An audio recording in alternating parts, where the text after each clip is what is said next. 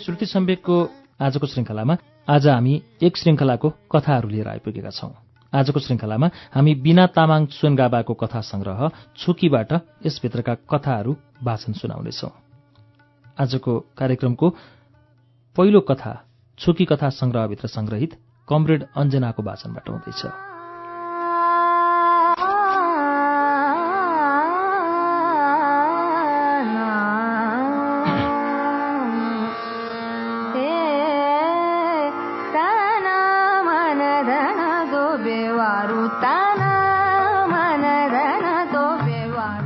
धेरै भएको थियो। रोहिणीलाई नभेटेको। सायद यस्तै नौ वर्ष जति भयो कि। अन्तिम पटक मैले उनलाई डाँडा गाउँको पोस्ट सर्चमा भेटेको थिएँ। त्यसपछि बेपत्ता उनलाई एक दिन डाँडा गाउँकै आर्मी पोस्टमा भेटाएँ झन् राम्री देखेकी थिइन्। साथमा सात वर्ष जतिको चञ्चले छोरा मन एक तमासको हुन पुग्यो। कता कता खल्लो महसुस पनि। यतिका वर्षपछि भेट्दा पनि उस्तै रूप रङ र हिँडाइ देखेर म त अचम्मै भएँ। गोरी अग्ली लामो कपाल निलो आँखा सबै उस्तै। फरक चाहिँ के थियो भने उनको शरीर अलिक फैलिएछ। रोहिणी कहिले आयो? कुराकानीको सुरुवात मैले नै गरेँ। उनी जससँग भइन् किनभने म एक्कासी उनको नजिक पुगेको थिएँ। उनले मलाई यादै गरेको थिइनँ क्यार। मैले उनलाई उकालोमा छोरो डोराउँदै आउँदै गर्दा नै देखिसकेको थिएँ। आमै राजु तिमी? तिमी यही पोस्टमा पो छौ? उनी आश्चर्यचकित थिएन् मलाई देखेर। हो नि म नगरकोट ब्यारेकबाट यहाँ पोस्टिङ भएको दुई महिना भयो। अनि तिमी चाहिँ कहिले आयो नि नेपालमा? रोहिणीलाई वर्षौँपछि भेट्दा म दङ्ग परेको थिएँ।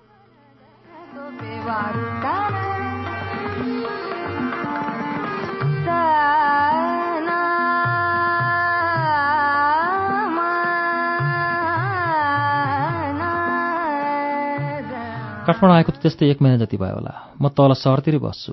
आमाकोमा चाहिँ आज मात्र जान लाग्यो। उनले भनिन् उनको थकित अनुहार देखेर त्यो उकालो एक घन्टामै उक्लिनु होला भन्ने अनुमान लगाएँ। यो श्याम ल तिनवटा मेच लिएर त। मैले भनिहालेँ हस् सर श्यामले तनक्क जिउ तन्काएर भित्रबाट मेच ल्याइ पुऱ्यायो बस न रोहिणी निकै थकित देख्छु तिमीलाई। पहिले त पातली थियौ र पो मृगको पाठा जसरी उफ्रँदै हिँड्थ्यौ। उनको मुखबाट हाँसोको फोरा छुट्यो। धेरै वर्षपछि सुन्दै थिएँ उनको मिठा हाँसोका कुञ्जनहरू। म पनि उनीसँग हाँस्न थालेँ। हो नि राजु अब चाहिँ यो ज्यानले पनि साथ दिन छाडेछ। हेर न यति एक घन्टाको उकालोले पनि मलाई थकायो। झन् यो छोरो त पाइलैपछि बसौँ भन्दै थियो। अनि छोराको बाबु खै त? ममा उनको पतिबारे जान्ने उत्सुकता थियो। उहाँ त यहाँ हुनुहुन्न। उतै इन्डियातिरै हुनुहुन्छ। हामी फुपूसँग आएका हौँ। सायद रोहिणीले खल्लो महसुस गरिन्। अनि तिमी एक्लै पो गाउँतिर हिँडेको? मैले कुरा मोड्ने विचारले सोधेँ। हो त म यहाँबाट भागेर गएपछि यसैपालि त हो नि नेपाल फर्किएको। आमालाई भेट्न औधी मन लागेकोले आए कि। ए राम्रो। जन्मदिने आमा बिर्सनु पनि हुन्न। मैले उनको कुरालाई साथ दिएँ। त्यो त हो तर नेपालमा धेरै बस्दिनँ होला। केही महिनामै फर्किन्छु। किन र मन छैन? म उनीसँग बिछोडको कल्पनाले डराउँदै थिएँ। उनको अनुहार पनि एक तमासको थियो।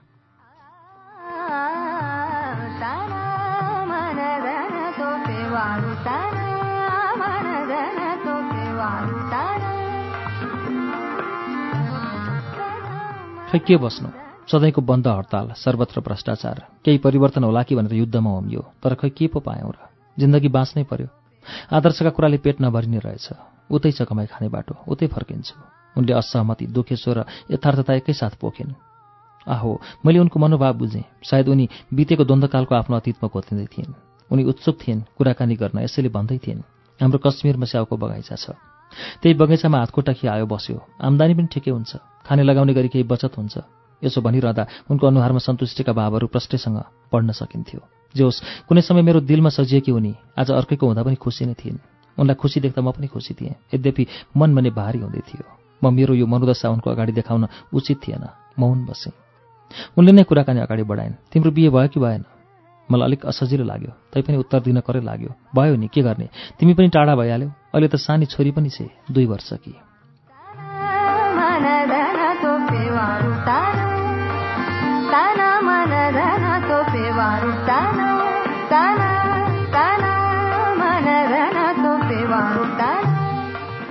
मैले यति भनेर उनको अनुहारतिर आँखा पुऱ्याएँ।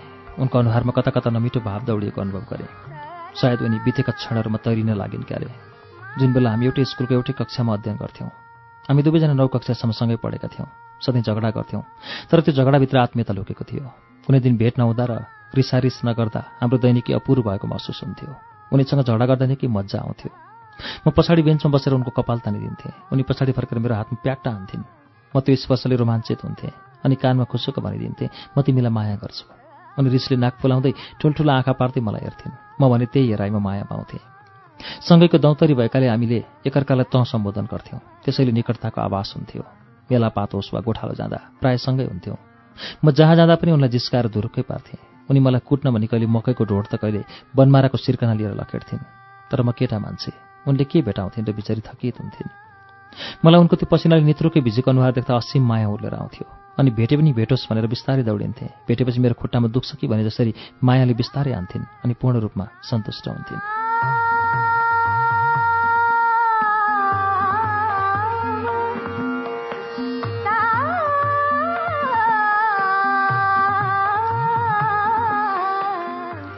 सायद यहीँनिर हाम्रो माया अङ्कुराइसकेको थियो। हामी बिचको झगडा र रिसमा नै प्रेमले अझ प्रगाढ हुने मौका पाउँदै थियो। मेरो व्यक्त प्रेम अनि उनको अव्यक्त प्रेम यही नै हाम्रो प्रेम द्वन्द चलेको थियो। म उनीसँग प्रेमको काल्पनिक दुनियाँमा सयर गर्थेँ। उनको स्निग्ध मुहारमा आफ्नै प्रति छाया भेट्थेँ। उनी बिनाको संसार कल्पना नै गर्न नसक्ने अवस्थामा पुगिसकेको थिएँ। हाम्रो सम्बन्ध खुला किताब जस्तै थियो। घर परिवार टोल छरछिमेक सबैलाई हाम्रो प्रेम सम्बन्धबारे थाहा थियो। सबैको स्वीकारोक्तिले झनै हाम्रो माया कसिलो भनेको थियो। हाम्रो मायाको डोरी कसैले पनि चोडाउन नसक्नेमा हामी ढुक्क थियौँ। कतै कुनै अवरोध थिएन। हाम्रो बाटो खुला थियो। हामी जहाँ जसरी चाहन्थ्यौँ त्यसरी नै हिँड्न सक्थ्यौँ।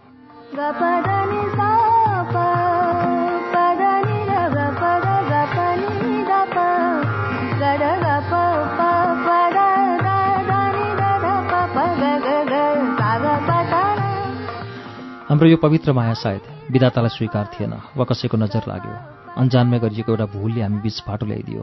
हाम्रो सुखी संसारमाथि एसिड छरियो जसको पोलाइले हामीलाई असह्य पीडा दियो। कुरा दुई हजार त्रिपन्न सालतिरको त्यति बेला माओवादीको भूमिगत युद्ध चलिरहेको थियो।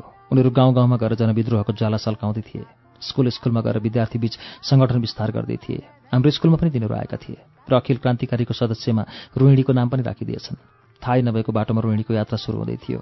मैले उनलाई नसम्झाएको पनि होइन तर खै कस्तो भूत सवार भएको थियो उनले मान्दै मानिनन्। केही दिनपछि नै कसैले सुराकी लगाइदिएछ। रोहिणीलाई समात्न उनको घर घेर्न पुलिस पुगिहाल्यो। कसो कसो उनको बुबाले पछाडिको जालबाट हामफाला लगाएर उनलाई बगाएछन् उनी भागेर साइली फुपूको घरमा पुगेछन्। त्यहाँ पनि पुलिसहरू पुगेछन्। भागा भएको खेलपछि उनी लडाकु साथीहरूको सम्पर्कमा पुगेछन्। अन्जानमै अनि परिस्थिति बस उनी माओवादीको सक्रिय युवा कार्यकर्ता बन्न पुगेकी थिइन्। त्यसैले उनको भूमिगत नाम पनि कमरेड अञ्जना नै राखिदिएछन्। उनी चाँदा चाँदै पनि घर फर्किने वातावरण नै थिएन। गाउँमा रातो दिन आर्मीको सर्चले उनमा झन्झन क्रान्तिको ज्वाला दन्किएको थियो। माओवादी के हो र के का लागि सङ्घर्ष गर्दैछ भन्ने कुराबाटै बेखबर उनले लगभग दुई वर्षसम्म हुलाकीको काम गरिन्। आफ्नो शरीरभरि पर्चा पम्पलेट बोकेर गन्तव्यस्थलसम्म पुर्याउने जिम्मेवारी वहन गरेकी थिइन्। यसरी साँच्चै नै उनी अन्जानमै माओवादी भनेकी थिइन्। यता म गाउँमा बसेर पढ्दै थिएँ एसएलसीको परीक्षा चल्दै थियो। रोहिणी परीक्षा दिन आएकी थिइन् तर कसैले सुराकी गरेछ। तुरुन्तै सुरक्षाकर्मी आइपुगिहाले। हेडसरले उदारता देखाउनु भयो र पछाडिको झ्यालबाट रोहिणी लगायत अन्य साथीहरूलाई पनि भगाउन सफल हुनुभयो। उनको पढाइले निरन्तरता पाउन सकेन। म भने झिरमा उनिएको माछा झैँ हुँदै थिएँ। मैले जसोतसो एसएलसी उत्तीर्ण गरेँ। यति नै बेला दाजुको मृत्युको खबरले मेरो घरमा आगो लगाइदियो। सैनिक जवानको रूपमा कार्यरत मेरो दाजुको माओवादीले राखेको एम्बुसमा परिनिधन भएको खबरले म लगायत घरका सबै सदस्य स्तब्ध भयो।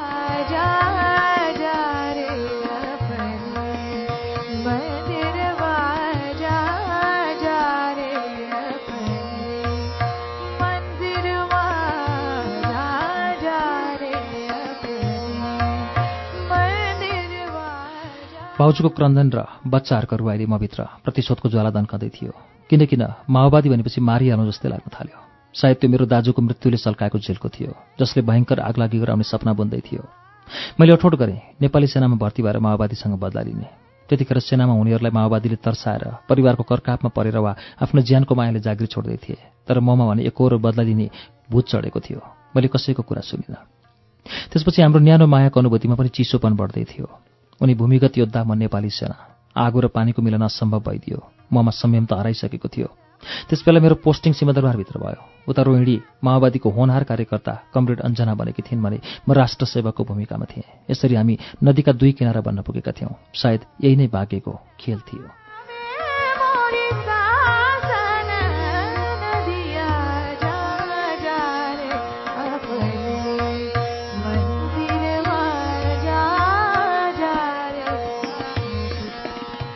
अर्को साल बल्ल बल्ल बिदा मिलाएर दसैँमा घर हिँडेको थिएँ।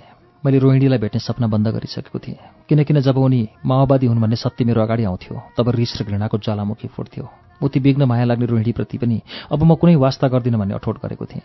सदरमुकामसम्म मात्रै जान सकिन्थ्यो। घरमा पुग्ने वातावरण थिएन। त्यसैले बा आमालाई सदरमुकामै भेट्न बोलाएको थिएँ। सदरमुकाम पुगेकै दिन मेरो जीवनको सबैभन्दा कठोर र दर्दनाक दिन हुन पुग्यो।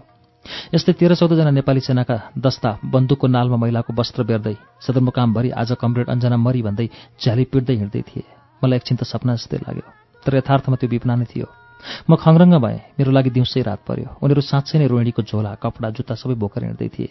यो खबरले ममा खुसी हुनुपर्ने थियो किनकि मेरो दाजुको हत्यारामध्ये एउटा मरेको थियो तर मेरो मन खुसी भएन। झन्झन मुटु दुख्न थाल्यो। केही सोच्नै सकिएन। यति पीडा भयो कि मलाई सहनै गाह्रो भयो। उनको मृत्युको खबरले म मर्माहत पाएँ पृथ्वी फनफनी घुमेझै लाग्न थाल्यो।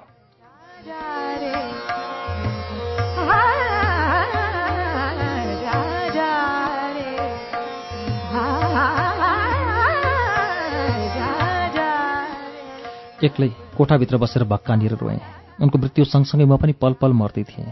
यो संसार नै बिरानो लाग्न थाल्यो। बाँच्नुको कुनै तोक नै देखिनँ। सायद यो मेरो उनीप्रतिको अगाध माया थियो जुन त्यस दिन पोखिँदै थियो। आँसुको रूपमा अविरल बग्दै थियो। दुई विपरीत ध्रुवको आकर्षण अझै बाँकी रहेछ। उनको मृत्युले मेरो जीवनमा केवल विषादका रङहरू दलिदिएको थियो जुन न पखालिन्थ्यो न मेटिन्थ्यो। सायद त्यो हाम्रो निस्वार्थ प्रेमको उपज थियो। कुनै दिन म उनको नाम पनि सुन्न चाहन्थेँ मैले भनेको नमान्ने घमण्डी झैँ लाग्थ्यो। मैले उनको माया मारिसकेको थिएँ। म उनलाई माया होइन घृणा गर्छु भन्ठान्थेँ तर यी सब झुट र भ्रम पो रहेछ। नत्र मलाई त्यस दिन त्यति धेरै पीडा हुन नपर्ने थियो। मलाई रोहिणीको यादले पल पल तडपाइरहेको थियो। म पल पल मरेर बाँच्दै थिएँ। मलाई अब जीवनप्रति कुनै मोह बाँकी थिएन। दोहोरो भिडन्त हुँदा पनि जथाभावी फायरिङ गर्थेँ। मलाई ज्यानको कुनै माया थिएन तर मानु सकिएको थिएन क्यारे। हरेक पटक म बाँच्दथेँ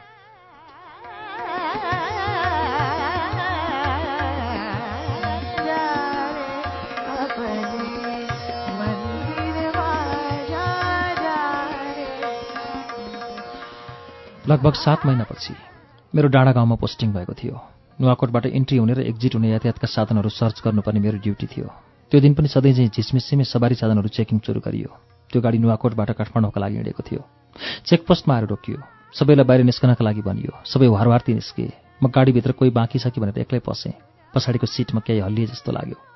बसभित्र अँध्यारो थियो। छाया चले जस्तो लाग्यो। केही शङ्कास्पद घटनाको शरीर जनन भयो तर फेरि शान्त देखेँ। अलिकति ढुक्क भएँ। मलाई कुतूहलता जाग्न थाल्यो। साँच्चै के रहेछ भनेर जान्न मन लाग्यो। बिस्तारै अगाडि बढेँ। हेर्छु त एउटा महिला पछ्यौराले पुरै शरीर राखेर गुजुल्टो परेर सुतिरहेको छ पछ्यौरा बिस्तारै ताने। अज्ञात भएले मन काँप्दै थियो। तर सोचेभन्दा बिल्कुलै फरक शैलीमा रोहिणीलाई त्यहाँ देख्दा मेरो हातहरू काँप्न थाले। कपाल नोकरेको पनि महिनौ भए जस्तो देखिन्थ्यो। कमजोरीले होला। अनुहार सेतो रगतै नभए चाहिँ देखिन्थ्यो। यस्तै अवस्थामा भए पनि मेरी प्रिय रोहिणीलाई पाएर म खुसीले गदगद पाएँ मरिसकेकी मेरी मायालुलाई साक्षात् आफ्नो अगाडि देख्दा एकैछिन त सपना हो कि भन्ने भ्रम पनि पर्यो। मैले आफूले आफैलाई चिमोटेँ। विपना नै रहेछ भन्ने यकिन भयो। तर उनलाई त्यस्तो अवस्थामा भेट्दा मनमा छटपट्टि भयो। के गरौँ र कसो गरौँ भयो? उनले मलाई चिनिन् क्यारे एकहोर हेरिरहेन्। तत्कालै भित्र कोही बाँकी छ? भन्ने प्रश्नले मेरो मस्तिष्क नै खलबलाइदियो छैन सर। एक्कासी मेरो मुखबाट निस्कियो। पहिलो पटकमा आफ्नो कर्तव्यबाट चोक्दै थिएँ। मलाई थाहा थियो रोहिणीलाई उनीहरूले भेट्यो भने छाड्दैनन्। किनकिन म आफ्नो प्रतिद्वन्दीलाई बचाउँदै थिएँ। म रोहिणीको मृत्यु होइन जीवन चाहन्थेँ। यसैले होला मलाई झुट बोल्न पनि किन्चित अप्ठ्यारो लागेन।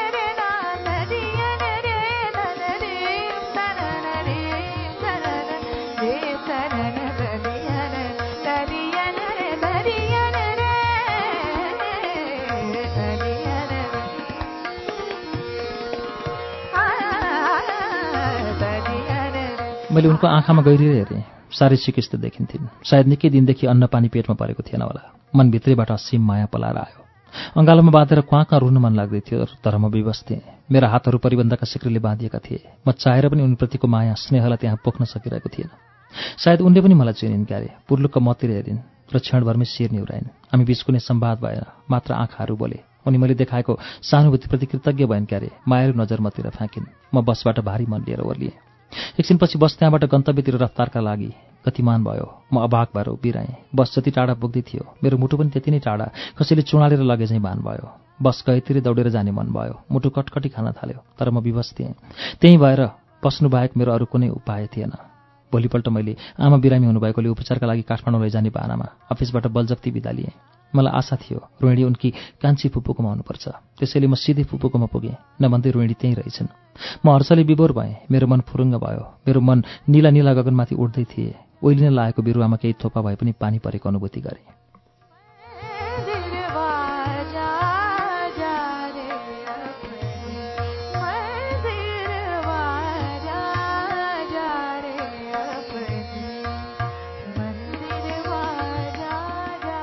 उनी खाटमा पल्टिरहेकी थिइन्। मलाई देख्ने बित्तिकै मुस्सुक मुस्कुराइन अनि इसाराले नजिकै बस्न अनुरोध गरिन्।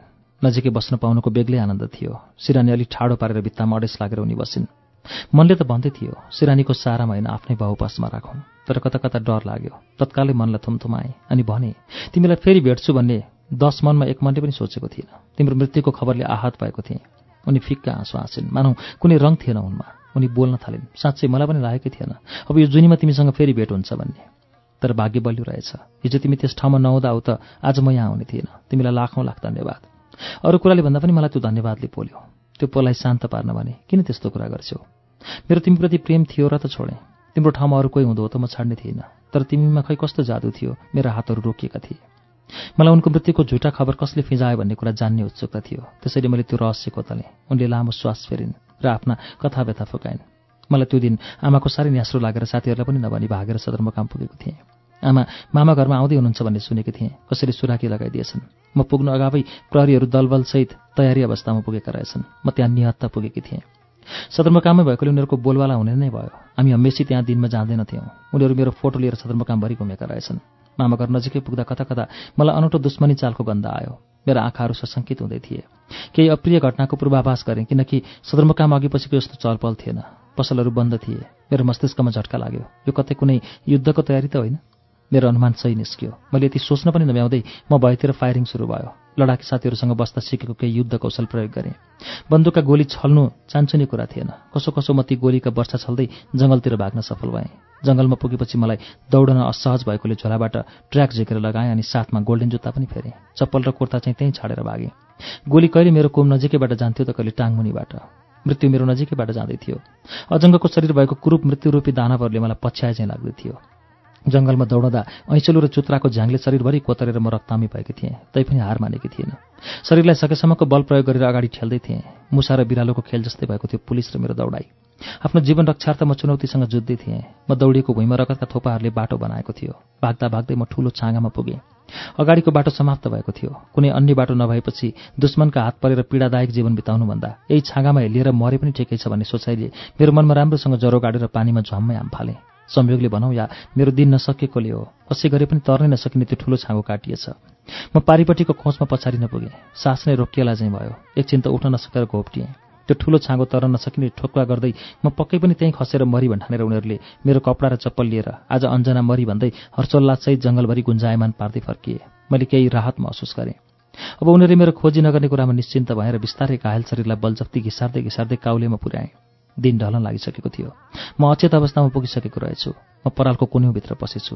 भोलिपल्ट पराल जिक्दा गाउँको आमाले मलाई भेट्नुभएछ घरमा लगेर उपचार गर्नुभएछ मेरो होस आउन पुरै दुई दिन लागेछ। पछि मलाई ती आमाले भन्दै हुनुहुन्थ्यो त्यसपछि म कहिले मल बोक्दै कहिले डल्ला पर्दै त्यही गाउँमा बसेँ केही महिना त्यसरी नै बिताएँ तर मेरो स्वास्थ्य स्थिति झन्झन बिग्रिँदै थियो सबैले काठमाडौँ गएर उपचार गर्न सल्लाह दिए हिजै हिँडेको त्यहाँबाट हिँड्न सक्दो त जङ्गलकै बाटो भएर आउँथेँ तर शरीरले साथ नदिएर बाध्य भएर बसको यात्रा गर्नु पर्यो तिमी नभएको भए मलाई हिजो भेट्थे फेरि पनि तिमीलाई लाखौँ लाख धन्यवाद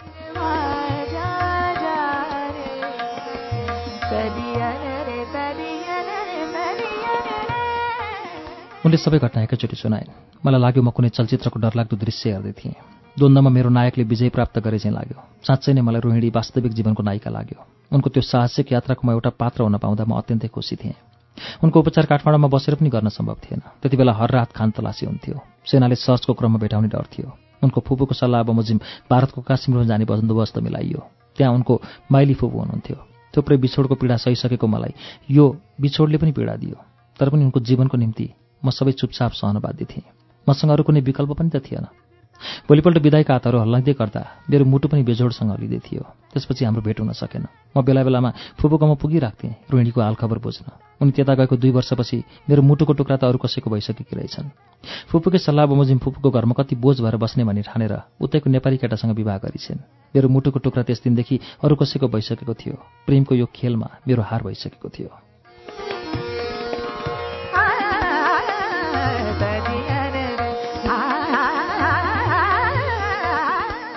आज उनी रोहिणी मेरो अगाडि उभिरहेकी छिन्। उनी आफ्नै छुट्टी संसारमा रमाउँदै थिइन् अनि जीवनदेखि सन्तुष्टि थिइन्। आफूले प्राप्त गर्न नसके पनि म खुसी थिएँ। मेरो इच्छा पनि अब उनी यतै बसे हुने भन्ने थियो। अब त द्वन्द्व पनि सकिएको थियो। भूमिगत भएकाहरू पनि सबै स्वतन्त्र जीवन बिताउन थालेका थिए। उनलाई कुनै खतरा थिएन। त्यसैले भने अब यतै बसे हुन्छ नि। म सकारात्मक जवाफको प्रतीक्षामा थिएँ। तर उनमा कुनै उमङ्ग देखिएन। मेरो सुझावप्रति कुनै लगाव पनि देखिएन। मेरो आग्रहलाई व्यवस्था गर्दै भनिन् परिवर्तनका आशाले ज्यानै फालेर क्रान्तिमा आफूलाई उमियो त्यति ठुलो त्याग गरियो। तर खै सोचे जस्तो केही भएन। जसको लागि लडियो उनीहरू गरिबै छन्।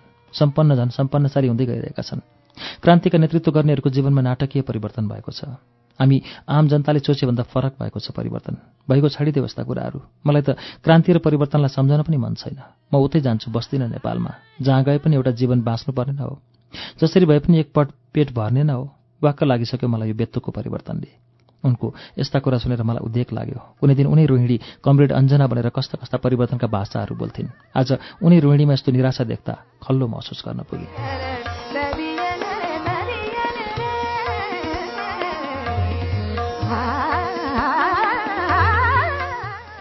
साँझ पर्न थालिसकेको थियो।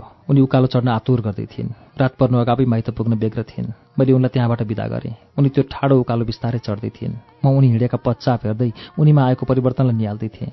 केही बेर उनको कुरा सम्झेर गोत्लिएँ। साँच्चै नै नेपाली जनताले चाहेको परिवर्तन आएको छ त? ती शहीदहरूको सपनामा हिँडिरहेको छ त देश? गाउँ गाउँमा अझै उही टुकीकै सारामा ती बुढी आमाहरू ढिकी जाँतो गर्दैछन्। अनि पुलको अभावमा ज्यानै जोखिममा पारेर तुहिन चढ्नेहरू नदी तर्दैछन्। नेपालीहरू विदेशी भूमिमा आफ्ना रगत बगाउँदैछन् तातो मरुभूमिमा जल्दैछन्। माओवादी सैनिक वा सर्वसाधारण ज जसले ज्यान गुमाए ती सबै आखिर नेपाल आमाकै सन्तति थिए। युद्धले के के परिवर्तन ल्याए त आखिर? म यसैमा घोत्लिरहेँ धेरै बेरसम्म रोहिणीले उकालो पार गरिसकेकी थिइन्।